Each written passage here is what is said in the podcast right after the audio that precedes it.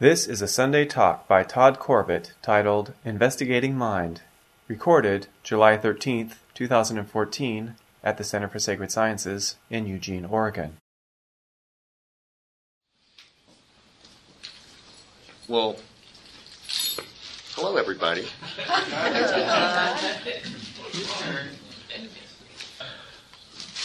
this morning I have a little um, prepared talk. And I gave a talk a few weeks ago, and I got a lot of feedback that um, it was appreciated. And I thought I would try to go a little deeper with what I did the last time, see if we can kind of get everybody awake before the end of the hour. I have set my sights high, but nevertheless, we'll see what we can do. I wanted to share a quote from the great Hindu Shankara.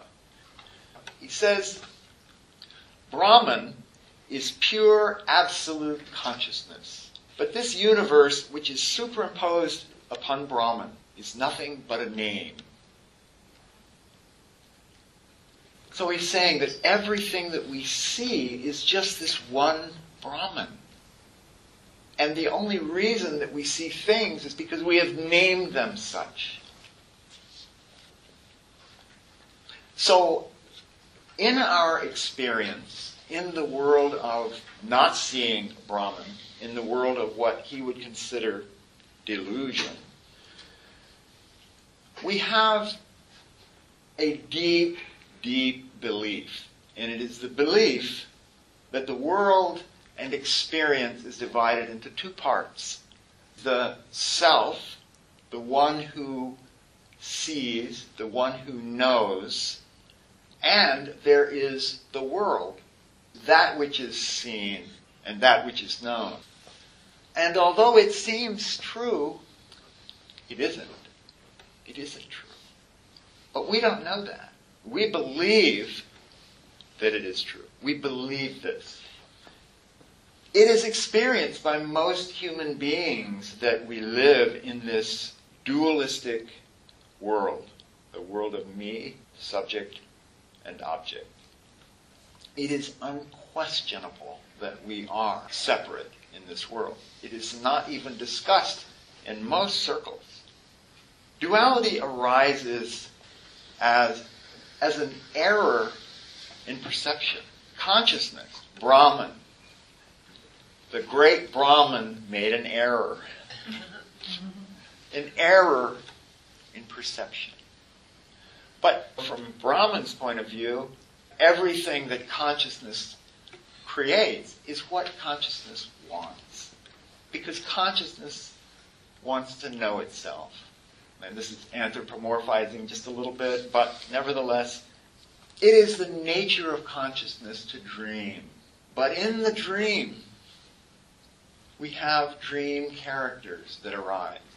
And these dream characters, if they are really caught up in the dream, suddenly may become deluded and believe that they are actually something other than the consciousness that they truly are. And so forgetting their true identity, suddenly fear arises, and the advent of fear striving begins. Striving is the movement to be separate, to protect oneself. Once we become separate, then the movement is to protect it. But really, all that would be needed would just be to take a step back and look. Oh, it's all consciousness. That's what I am. But this is not what the character does. The character moves ahead, starts to struggle, and suddenly there is convoluted layer of beliefs, one upon another upon another. And these beliefs become the story of I, the, the, story of the individual separate self. And the world is out there. The thing about separateness, too, is that we are afraid then to go back to consciousness. To actually go back would mean that we, our new identity, would have to be surrendered, and we're just not into that. It's scary, so we don't want to do that. Here we are, we feel this sense of isolation, we feel vulnerable. And though we want to go home, there's no way back. So we live in these beliefs. We live in them until we become uncomfortable with them. And then we reach for something else. But usually what we reach for is another set of beliefs. If we do this for a while, we can go from one set to another set. We can reinvent ourselves over and over. We go to religion, and even religion is just belief. But the religions, all religions, come from a mystical core. And if we go deeply into religion, we begin to find something useful. And that which is useful is perfectly captured in this quote by Buddhist monk Walpola Rahula, who tells us in Buddhism, emphasis is laid on seeing, knowing, understanding, and not on faith or belief. The question of belief arises when there is no seeing. And this seeing is, in every sense of the word, seeing. Seeing everything as it is. The moment you see, the question of belief disappears. So that's the key. That's the key. And it's, it's, it's captured in the, in the little meditation that we did at the beginning. Right there bringing our attention into immediate experience. So, in order to recognize what Shankara was talking about, we need to bring attention into our experience. Not a superficial attention, but one that is present right now, that is not captivated by thought, imagination, stories, and primarily by all of the cravings and resistances of the story of who we think we are. And in this process of looking, there is a sublime surrendering that begins to take place organically. Here we, we begin to turn our attention into things that we don't particularly like. This is very important. If there's an emotion that we resist and we keep turning away from it, we never actually see it for what it truly is. We always create this division between ourselves and what is considered to be other than ourselves whenever we turn away from anything that we fear or that we loathe or that we just don't like. Even boredom, trying to fill the boredom becomes an obstacle. So when we feel bored, we just allow boredom to be there. Feel, what is this? What am I running from? We want to see all of our experiences in the same way, bringing attention right here recognize in our direct, immediate experience what is taking place. Now, there are lots and lots of stories that have been laid down, and we believe them fully. And because of the belief in them, we can't relinquish them. I mean, we could say, well, yeah, okay, I want to believe what Shankar is talking about, but it doesn't do us any good to believe it. We have to see it. We have to recognize it. So, I'm going to bring up this one particular conventional belief that we hold that is essentially something you cannot deny. It's the belief in the visual medical map. You know, we go to the eye doctor, we get glasses. We go to the neurosurgeon, they fix things in the brain. How do they do that if it's all just consciousness? It just doesn't make any sense. And that's because we're thinking about it. The point is, these, this map is a useful map. It's a very useful map. In fact, the room, it's a wonderfully, look at it. It's a, it's, it's a map. It's perception. There's nothing wrong with perception, and there's nothing wrong with our conventional stories. And clearly, in the case of the medical visual map, it's very useful. Our problem is that we hold it to be the truth. And I'm going to try to make the distinction here so that you can see what we're talking about. Now, first of all, let's look at this map of, that is used by neurosurgeons and ophthalmologists. In this model, images come in through the lens of the eyeball, and they go to the back of the eyeball, where and onto the retina, and there the image is turned upside down, and then the image passes through these things they call tracts, and it goes back to the lateral geniculate bodies of the thalamus on either side, and then from the thalamus, where there's a, an intricate network of, of like a switchboard, it is then sent back to the occipital lobe, and we see.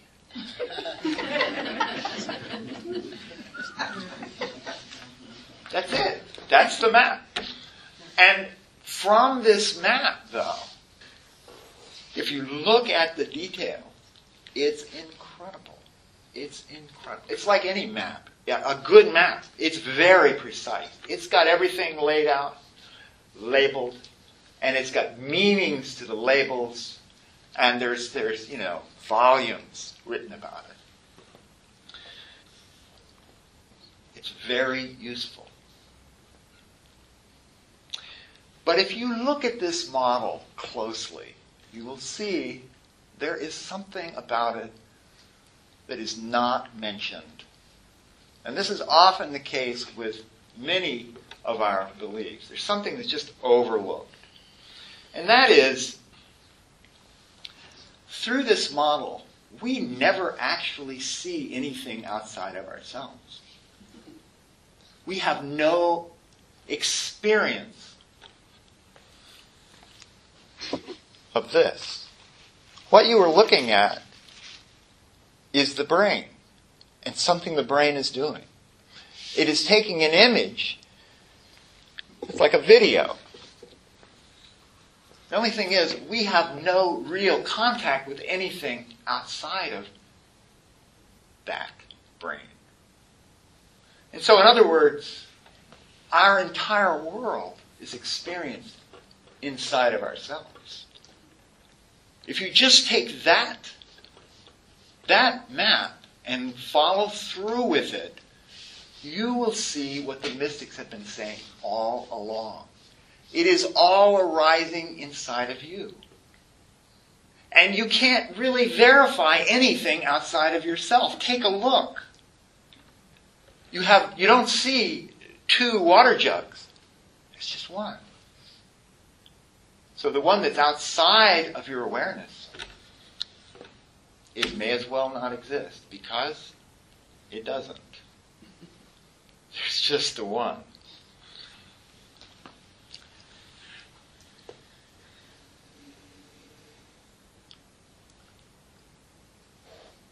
So, in order to go deeper now, keep in mind that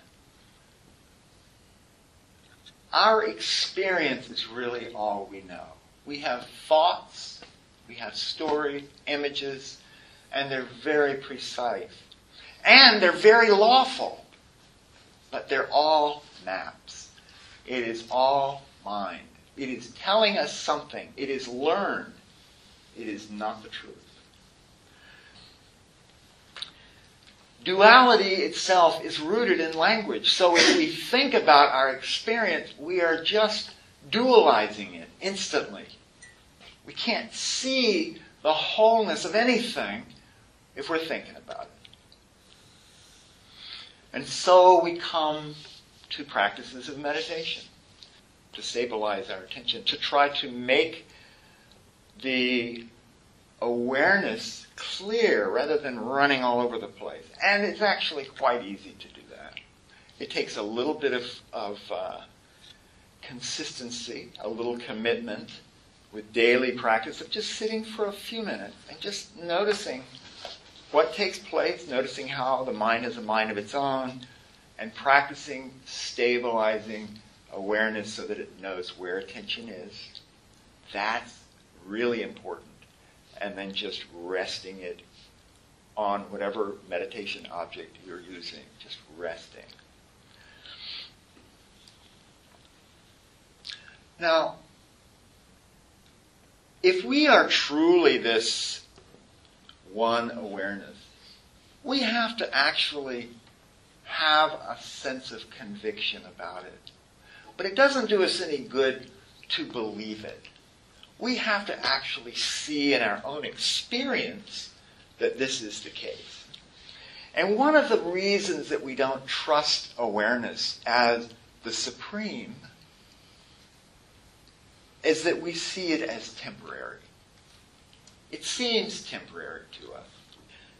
It seems like it comes and goes with the body. It's born, it's part of the body mind in our belief. So we need to investigate that. We really need to see is that true? And so we look in our experience and we think about all the times that we seem to lose awareness. When might that be? like when we're sleeping. When we go into deep sleep, the dreams are done and we're just in that deep sleep. Or how about anesthesia? How many people here have had uh, general anesthesia before? Yeah. So, general anesthesia is very interesting. Because, you know, and I remember I was just talking about this in our practitioners group last week. I remember when I was in the eighth grade and I had to have my appendix out. And so I'm in the operating room and and all these smiling faces. Know, and they give me this black bag and it's got a little thing on the end and they go, here, blow this up. And so and then they go, and start counting to ten. So I go, one, and then I'm waking up in my room. And all that stuff's gone, the black bag is everything's and here I am waking up in my room. And after this experience, I remember to this day there was a sort of a oh no. This is what death is. You just become nothing. You just you're just gone. And that's because it really looked to me like because all these things had happened. All these things had taken place just like that. And so, because of that, I had this this sense about death that it was like this this this kind of going into non-existence. It just it was very it was scary. But let's look at the experience. Did you in your general anesthesia, or did I in my general anesthesia, actually experience a loss of awareness?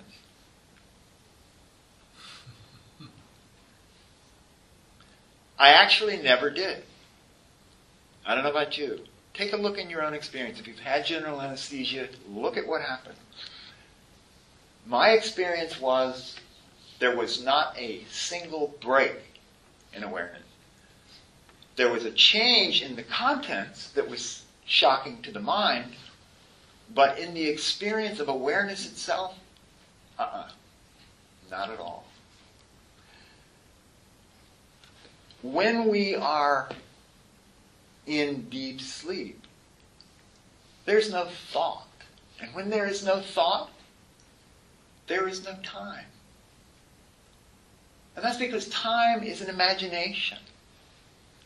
And so here we are blowing up the balloon, and then we go into deep sleep and we don't experience the passage of time.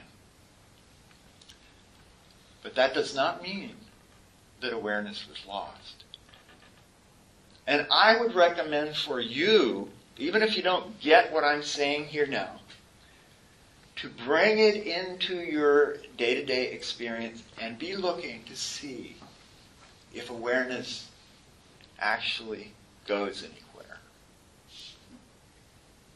Ever in your experience. And I mean, don't think about it because the mind is always going to say, yeah, it, it was gone. the mind does not know. Ask what knows. Ask awareness. Awareness will show you. But if you're relying on the mind, the mind is temporary, it's conditioned, and it doesn't know.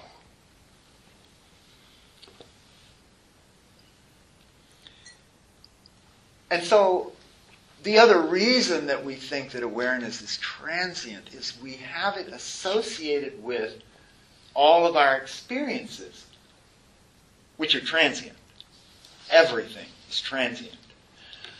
And we naturally just assume that because they're transient, everything's transient, then awareness is transient. And when I say that we have this experience that everything is transient, I don't mean as an idea. I mean, before ideas even come into it, we know, we see. Thought arises, it passes away.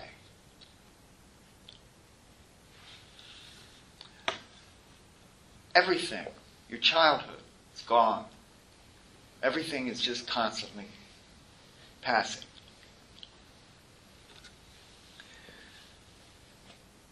So, in order to investigate this, we need to be like, as I said before, a newborn babe.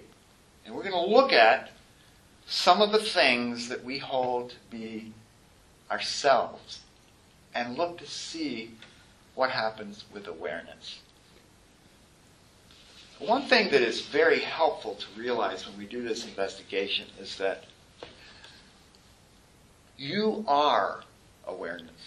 You have always been awareness. You will always be awareness. And the thing about consciousness is that consciousness only sees itself. It never sees anything else. So whatever you see right now is consciousness. Ask yourself, are there visual images besides the awareness of them? Are there?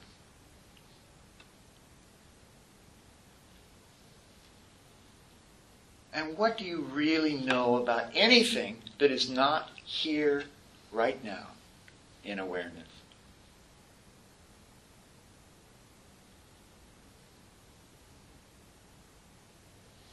We have all kinds of thoughts come rushing in telling us about, yes, I know, I know my house, I know my kitchen, my, I know my car. But those are thoughts arising and passing away. And they are arising and passing away in awareness. As awareness.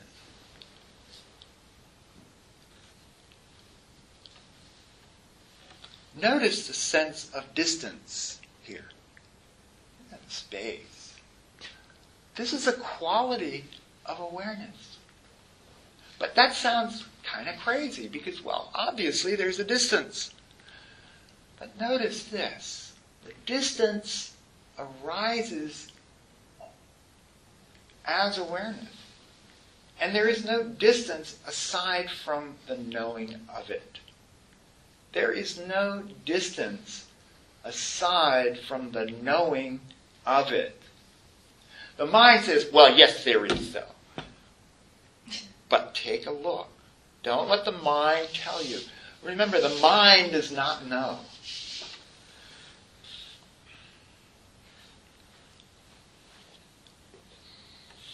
So let's examine the awareness of sound.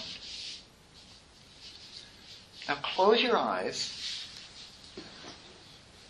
and first listen to the awareness. Listening to that which is listening.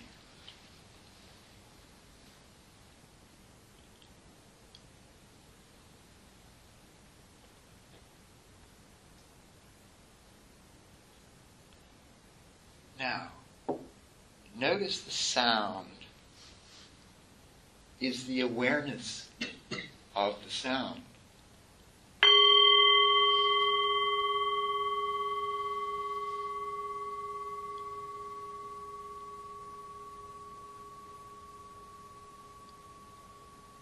The mind says the sound is coming from up here.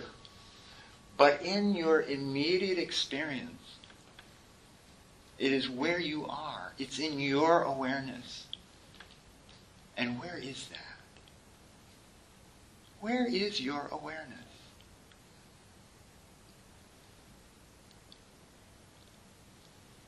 Notice the mind has an answer for all of these questions. it says, well, it's in your head. but notice the head. What is this? Brain, the head. It's arising in awareness, as awareness. It is the, the, the knowingness of brain, of, of the image of brain, is awareness itself.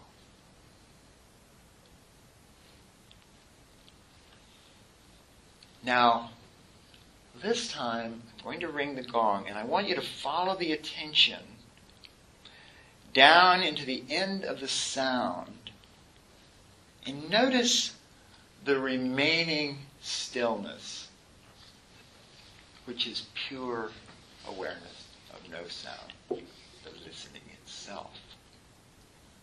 Follow the sound to the end.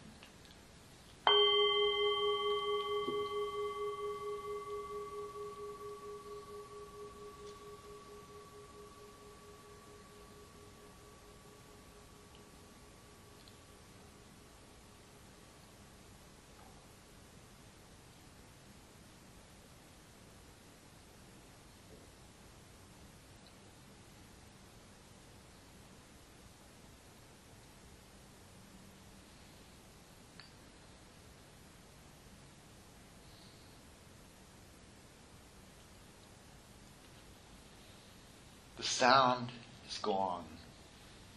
Is awareness gone? Listen.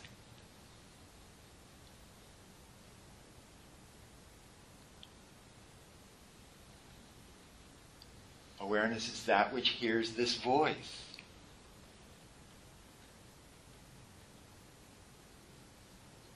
The mind says, it's just that guy up there talking. Notice, in your direct experience, here and now, especially if your eyes are closed, it's just arising in awareness. Right here in awareness. The trick of the mind is that it ties these sense fields together.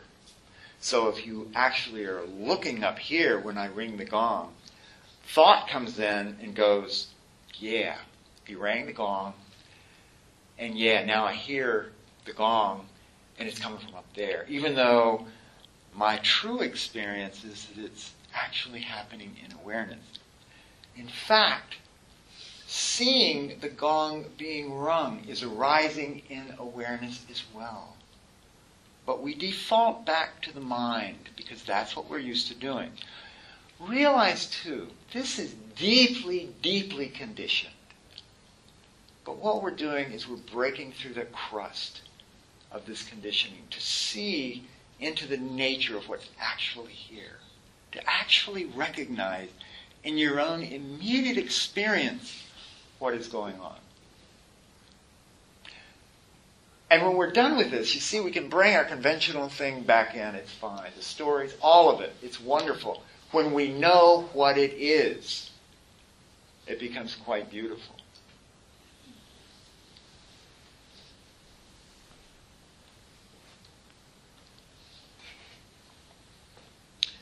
So the stillness that we hear when the gong is done, this stillness is here all the time.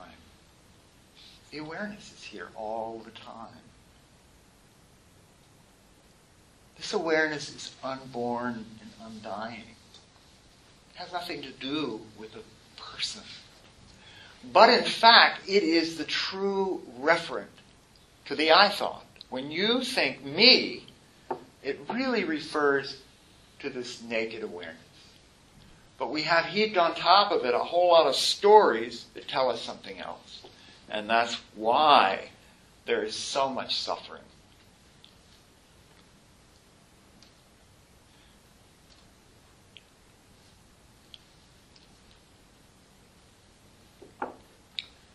It is just this one timeless awareness. We think time is real because we think all the time. But when we actually settle the mind, and you know, if we like on a retreat, sometimes we'll, we'll go on these extended retreats, and we'll keep watching thought arise and pass away. After a while, thought gets tired of bothering because we're not entertaining it.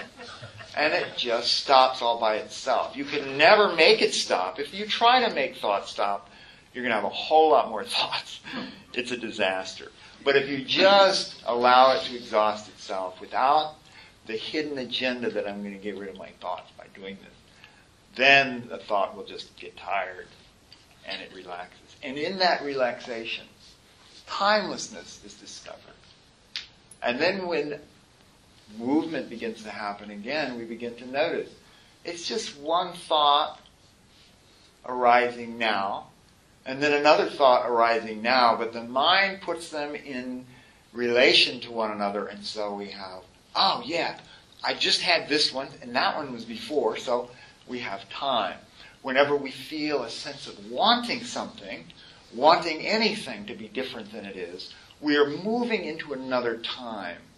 We're creating time. And so that's the process in which we live. We live as a, as a story of I that has to be continually created moment by moment. It never actually comes into being. It is all the play of this naked awareness. And so the purpose of these investigations is simply to recognize the process. In the words of Meister Eckhart, in relation to time, he talks about now. He says, that now in which God made the first man and the now in which the last man will have his end, and the now in which I am speaking, they are all the same in God and there is not more than this one now. So look in your own experience and see if you can recognize when we listen to the gong and we hear the sound dies away into stillness. That stillness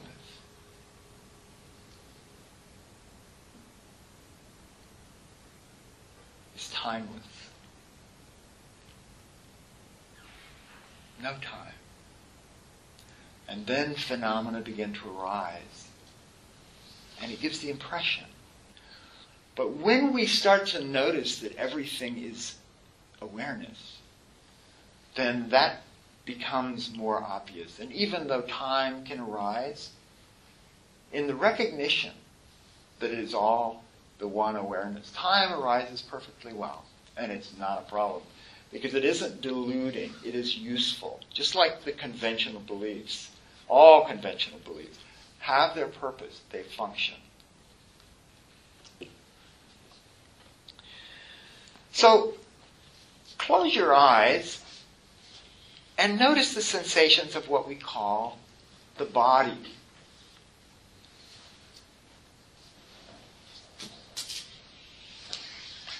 Now, with the eyes closed, sensations arise as these nondescript movements of awareness. The mind, of course, wants to tell us what it is. But if we look, we see they have no shape. There's no edge to them.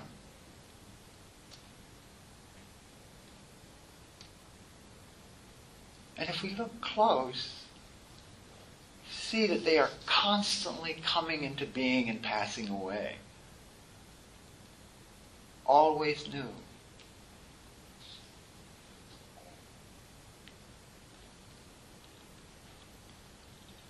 And where are they? They're here. They're just here.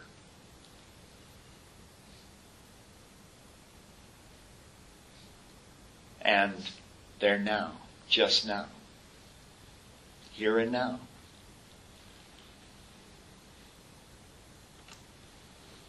Notice this. They arise and pass as the knowingness of awareness itself.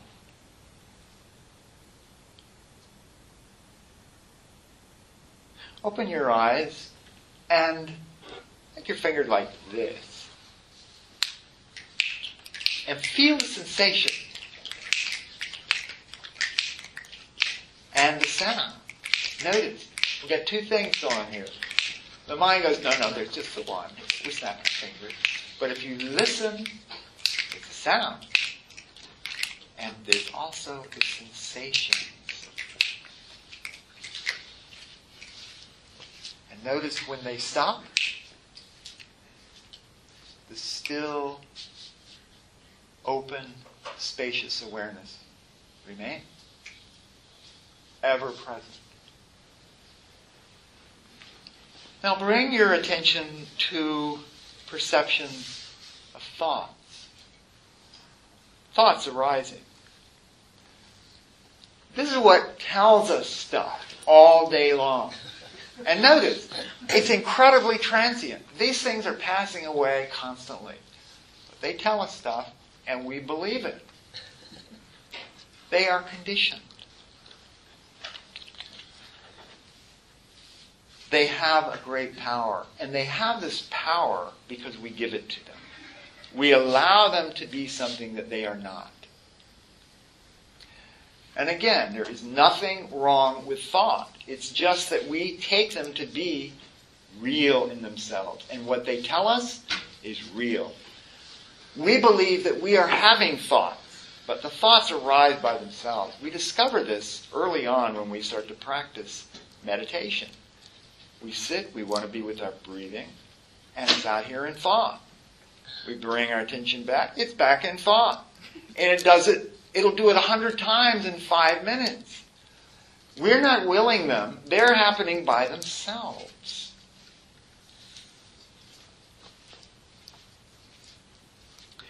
But notice that there is no thought aside from the awareness of them. They arise, they pass away, and this still awareness is ever present.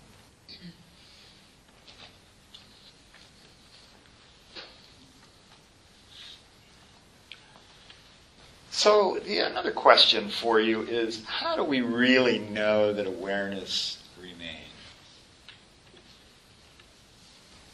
Do you know you're aware? Is it because you think you're aware that you're that you can say this? That it's an idea you're having? Or is it something much more immediate than any idea? More immediate than any feeling? Notice. This naked awareness is ever present.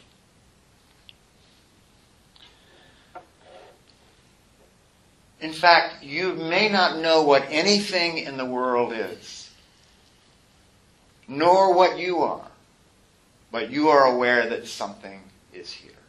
Awareness itself. Awareness of itself. In this recognition, we come to the presence of awareness.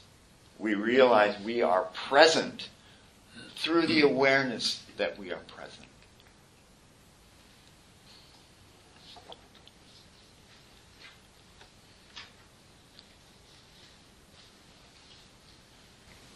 With this little investigation we've just done, we are actually given everything we need to know in order to release our beliefs and our stories. We are this awareness. In our immediate experience, we are this awareness. What is very helpful to realize is that whatever we believe is the world and a body mind, now look in your own experience. We never actually experience that. We experience the experience of these things, but we never actually experience a thing apart from awareness itself. Despite the stories of the mind, no thing is.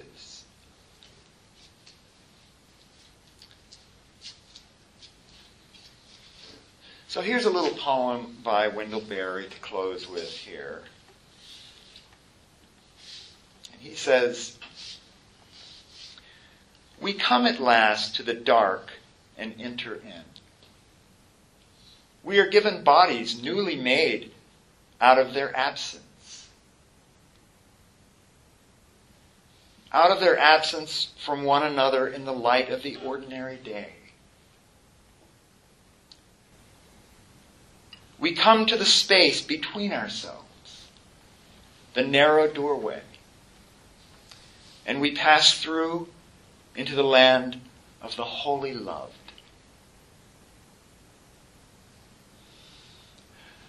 It is wholly loved because through the recognition of awareness, we discover it is all you. There is nothing apart from you. You will never experience anything that is not you. And this is love.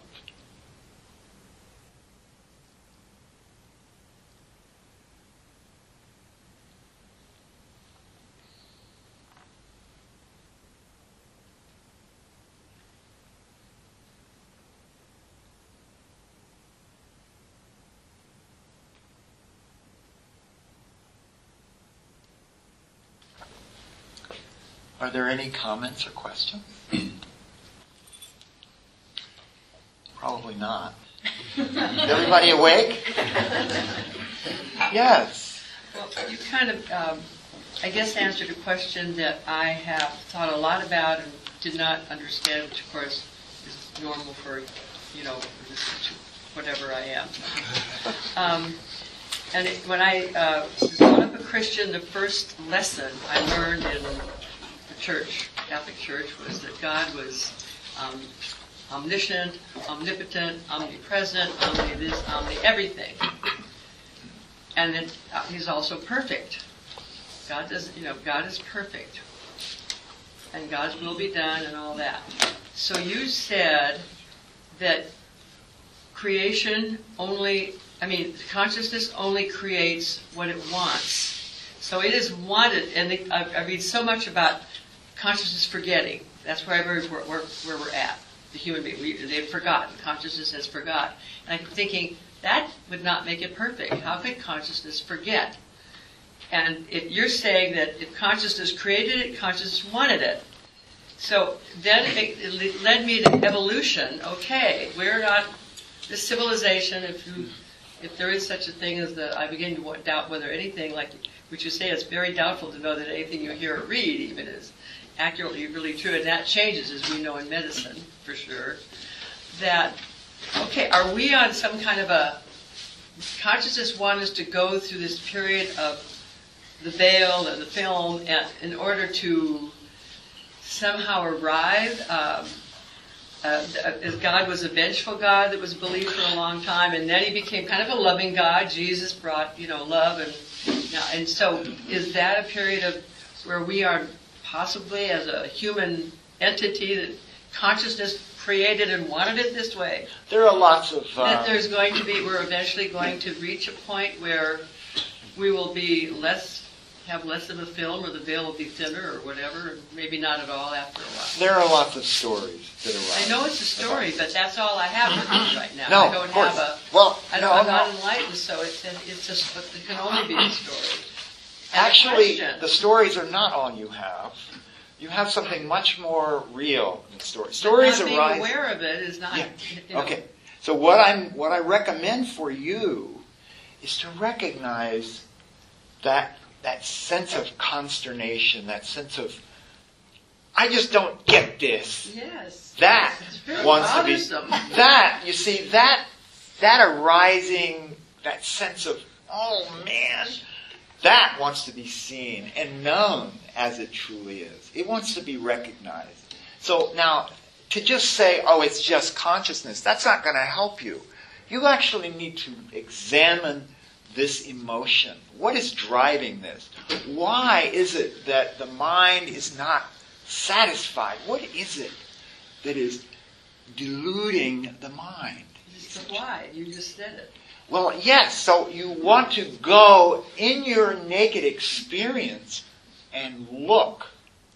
What is here? What is this that I want? What is it that is that is making me feel that I need something other than this moment?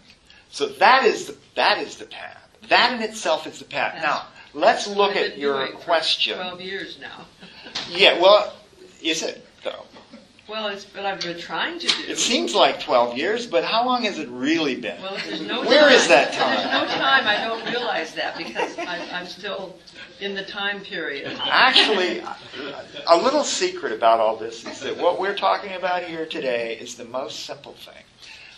The mind makes everything so complicated. But- So what we need to do is the practice itself is just to examine your moment to moment experience. I'm waiting for the day when you come in here and go, yes, I get it, yes. I'll be, I'll be the walker and. But the point is that, you know, there are, these are beautiful metaphors that you bring up about, you know, the fall, fall of humanity. It's like- Original sin, our fault. original sin. Yes, it was our fault. That's right. That's just a bunch of stories. And, and you know, the point is, ignorance is just, it's very innocent. I mean, people do the most horrible things. But if you strip out all of that, layers and layers of grasping and pushing away, all those beliefs, and down underneath all of that, there's just sweetness. There's nothing wrong there. They just misunderstand their experience. And that is what we are looking into here. We want to actually see our true experience.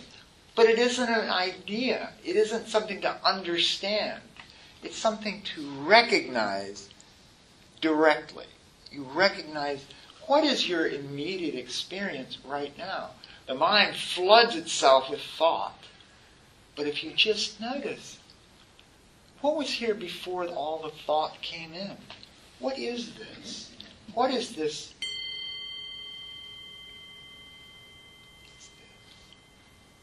What is this? Really? It's speaking. It's showing you. It's telling you right now. Not through these words. This is just a, you know, it's a bunch of words. But when you listen to your experience, not your thought, just listening. Consciousness informs itself. Consciousness doesn't truly make an error. Consciousness loves to know itself in all of its ways. And because of that, whatever arises in consciousness it's not something it's not something that it wouldn't want. Otherwise it wouldn't have come into being. It wouldn't have arisen. Everything. And you know this the mind has a tough time with this because there's horrible things happening. But at the core of it all and it, it's hard to talk about this because it seems to uh, it seems trite in a way to bring some of these things up I mean, when I talk about them I these things that are arising, it's all just consciousness ultimately. It is all con- so if you if you allow yourself just to be the consciousness, just put your you know get in consciousness's shoes. And look at look at how it is. So so it's all just the one consciousness, and it loves to express itself. So imaginations arise, dream characters. When you're dreaming at night, it's a great example. You go to bed at night, you have this wonderful dream. You meet all these people. Have you had a dream like this before? You meet people in your dream. You know, it's like, oh, I'm happy to meet you. You Don't know who they are. You don't, well, in the dream you do. You're meeting them, you're getting to know them, you're going places. There's a sky, there's, there's vistas, you're looking out. It's, it's all very real. You know, you take a shower, it's like you're wet, you know. And then you wake up from the dream and you realize all of this happened in consciousness. It was just in the dream. Where was it? Well, it was nowhere. It was just in consciousness. And so then you go, huh. But the whole time, you're not recognizing that your experience right now is just that. It's all arising in consciousness. And when you become lucid in the dream, if you have a moment where you're really lucid in the dream, and I mean lucid in that you're not just the character, you are the recognition. It is all just happening in you. Something happens. You recognize it's all just consciousness. It could be nothing else, just like in the dream. So bring that as a metaphor into your practice and see. When you're really caught up, just consider, wow, what if this happened to me in a dream? How would that feel? It would feel very real. You ever notice that in dreams, Oh, yeah. They are real. You know it is real when you're dreaming. It's only when you wake up that it's not real. Oh, it was just a dream. This is the same way.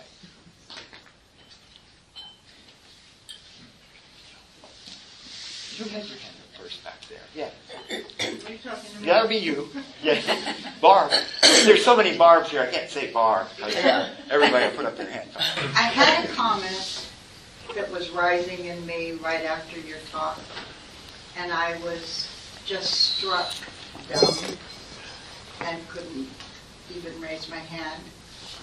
And the comment was, wow, with little letters, very quiet little letters.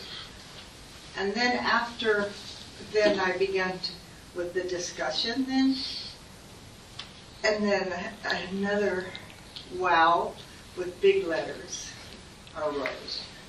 And it's sort of like I saw it as um,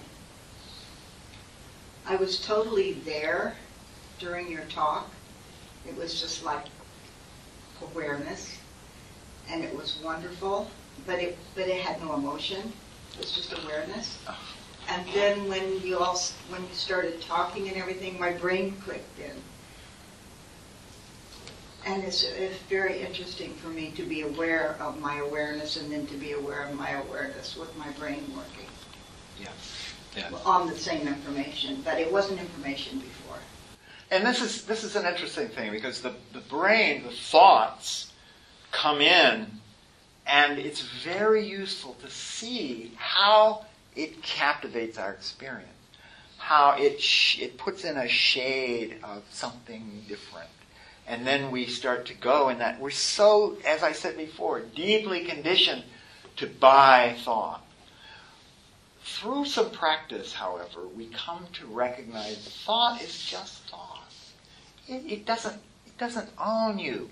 As a matter of fact, it's just arising and passing away. And the more you really see that, the more you can relax. And so it doesn't have the impact that it did before. You just start realizing, oh, yeah. And it's whatever thought it is, it's just the knowingness of awareness itself. It has nothing to do with you, really. The story of I. It has nothing to do with the story of I. And the story of I starts to disintegrate when we when we see it in that way. It's it's irrelevant. It becomes a kind of a caricature to us. And we see it's arising and passing all day long. It doesn't actually become any of the things that it pretends to be. So it's just this thing. And so when the mind comes in and colors experience, just recognize right in that moment, this is all, even the coloration itself is all just the naked knowingness of consciousness itself. Right there. Now, when I say that, I, I also want to encourage people, though, if you have emotions that arise that are not just superficial, that are that have some depth to them, and at first, even the superficial ones probably have some depth. And I recommend that you investigate them, allowing them to be present. Like if it's something you don't like, allow it to be there just as it is. And in, in doing that, it will show itself to you.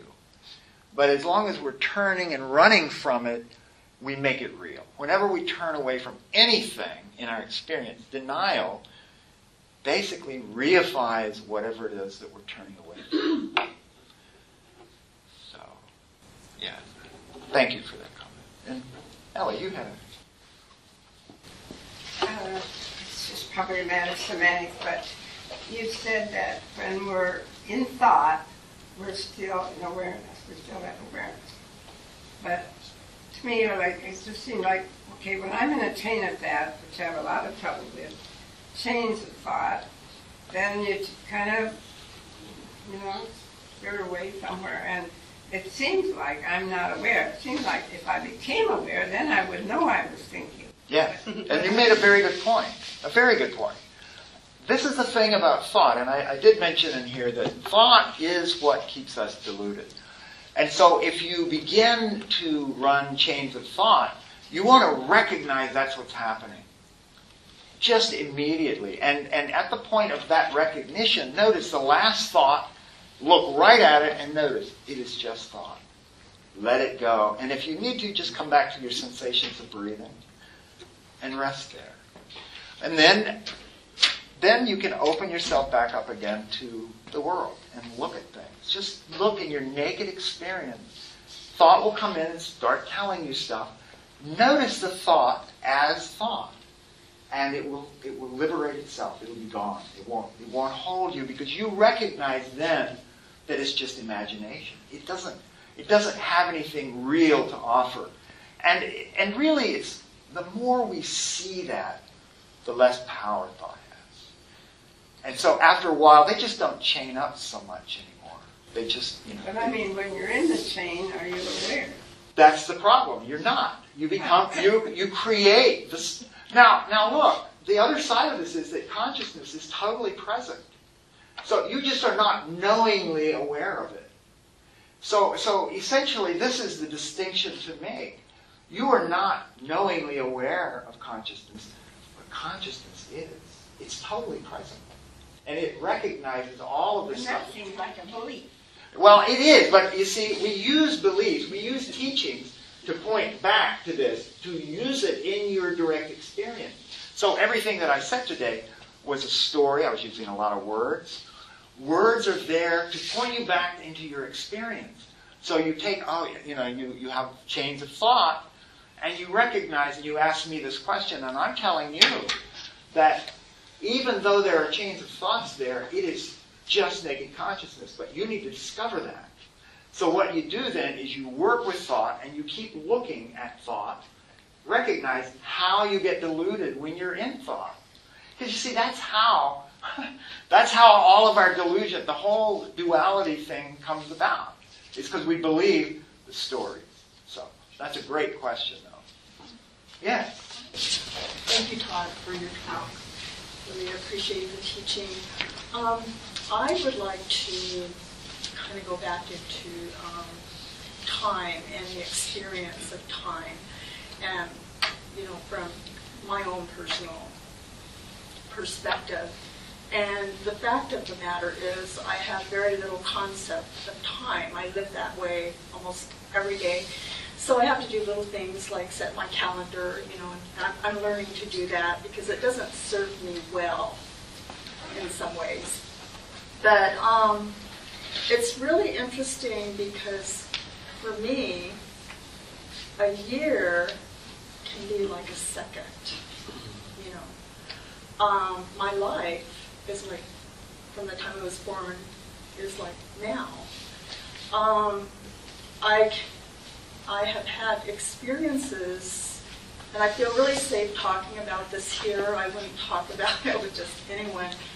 But um, one of my experiences is, and I could use driving and sitting at a stoplight as an example, where I'm driving, I seem to be, you know, conscious of driving, and I'm sitting, and then waiting at a stop. It's like there is no time, and I have a moment where there's no thought, and then my then my mind will you know, I could almost feel it, you know, like the mind comes back and starts thinking, and the first thing I think, how long have I been sitting here? And, um, you know, and, and I have no idea. It's like, it could be just eternity, or it can be just a micro nanosecond. You know, I, I don't, you know, I really have no idea. But I'm one, I guess if I were to create a question out of that, what it would be is in that very brief moment, am I having a glimpse into consciousness and awareness? You are always glimpsing consciousness, even when you're in the midst of thought. How could it be otherwise? Yeah. Everything that arises is a manifestation of what? Mm-hmm. So, in your case, these moments, no thought, you are really close. Notice that thought comes in to let you know that it's time to go. The thoughts start kicking in, and then it's like, oh yeah, the light, and you're going. And you notice that these things are conditioned to play. You, you've learned, you know, it's like it's like learning to shift, you know, do a stick shift. You know, it, it's like you learned how to do it. So, you know, whenever you get in your car and you're driving a stick shift, you don't even really think about shifting the gears. It just happens. Well, thoughts are kind of the same way. They just happen by themselves. And if you don't put a lot of credence into your thoughts, if they don't really have much meaning to you, they just stop showing up so much. And that is actually, that's pretty much, I have that experience a lot. It's very common, although, you know, when I used to work, I, I had this busy job working in a, in a hospital, and, and there was incredible. It was like nonstop. Once I walked into, into the place, so the whole time I was there, it was nonstop thinking, thinking, thinking, thinking. And of course, it was necessary to think because that's what the job does that I'm getting paid for. And so the thought is, starts, but it's not like I had to do anything. It's, it's like it takes care of itself. And that's what, that's what we discover is thought has its relevant place it's, it's relevant within the context of experience. And when there is no context that's demanding it, it doesn't need to be there. If it is there, then that's something to investigate. What is it? What is it looking for? What does it want? And um, you know, and that's how I'm beginning to understand thought that it's it can be quite useful. Yes, exactly. It is very useful. In its place, it is very useful. Thank you very much. Oh, you're welcome, and thank you for your for your statement. Anybody else have anything you'd like to add? Wesley. Um, you ended with a statement something like, uh, uh, "Everything is you." Yes. In the context of awareness. Yes. And I, I've, I've experienced that a little bit. And it seems like when, I, when I'm quiet enough to see that, then I, I kind of bob up and down. Then I see, I begin to differentiate, you know, so oh, that's the chair, that's the floor. And then if I let go of those labels, then I maybe sink down a little bit. But the question is, who's the me there? Because the, because when everything is one, then the me really is just another part of the whole tapestry. The me is that which knows. The I. It's not the egoic me. It's not. It's and you discover that. You discover that um, there's just the knowing, and you read. You know, as you go along, you discover more and more that the knowing is the true referent. I mentioned this earlier. It's the true referent of the iPhone. The knowing itself. And so when we say I, and we do it all the time, what we're really referring to is this. But we don't know that because we have all of this. Uh, all of this baggage piled on top of it. This, it's, it's, I'm my name, I'm my occupation, I'm how I feel right now, I'm my thoughts. But when we see that all of those are arising and passing away, and we discover that they are not who we are, then our, our identity shifts to this awareness itself. And when that happens, everything is awareness. There is nothing that is not awareness. It's just obvious. And so the whole purpose of the path is to look into exactly what you said, to be looking, who is this me? I mean, I mean, really, who is this me? And the more we investigate that, the more we see that even when, when you know, we, we really get it, oh, it's all awareness, and then images of chairs and people start showing up, rather than going succumbing to that, to recognize that image is arising where? It's aware. It's it's consciousness itself. It's awareness. That person. Oh, And so it's not. We don't slide then down into delusion again. We use delusion to bring us back to the truth. So delusion then becomes our greatest assistant in this process. Our suffering keeps bringing us back to seeing the truth. Thank you, Wesley. Okay, so I think I probably rattled on long enough here. Um, Can I rattle on for just a minute? oh yeah, now Barb had something, but before before we close here, till we meet again, peace to you all.